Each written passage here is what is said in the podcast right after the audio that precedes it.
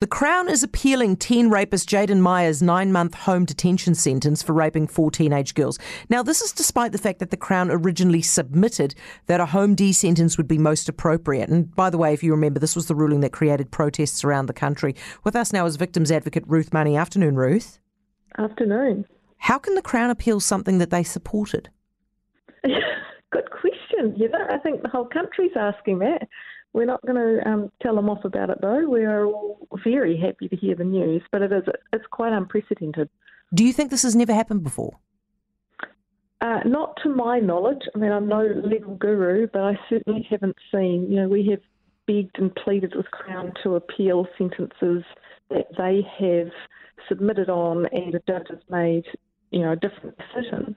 But for a um, judge, well, for a Crown to decide to appeal something that the Crown Law Office in the region submitted on. It just it's very odd. Do you be, do you believe or suspect that the reason they've decided to appeal is because of the outrage that this uh, sentence has generated? I believe and suspect. Yeah, power to the people. I mean, it is an absolutely outrageous sentence, and it never should have been.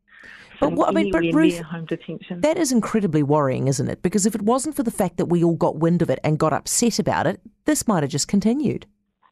Oh, it does continue. I, I have a case. I had a case in April that is pretty aligned to this. The same number of victims, the same 20 year sentences, the rapes, um, and was 12 months home detention. The abhorrent thing about this, this Bay of Plenty case, you know, this horrible person put those girls through a trial.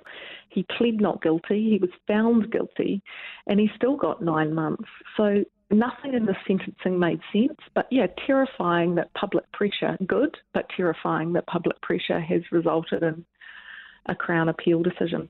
Ruth, why are they handing out light sentences like this?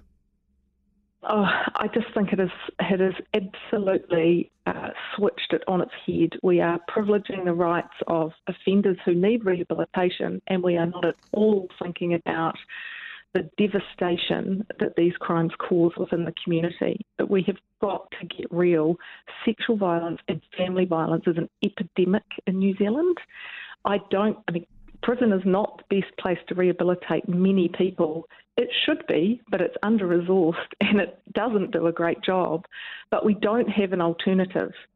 And the, these people being in the community is just ridiculous. Yeah, Ruth, thank you for that. Ruth Money, Victims Advocate.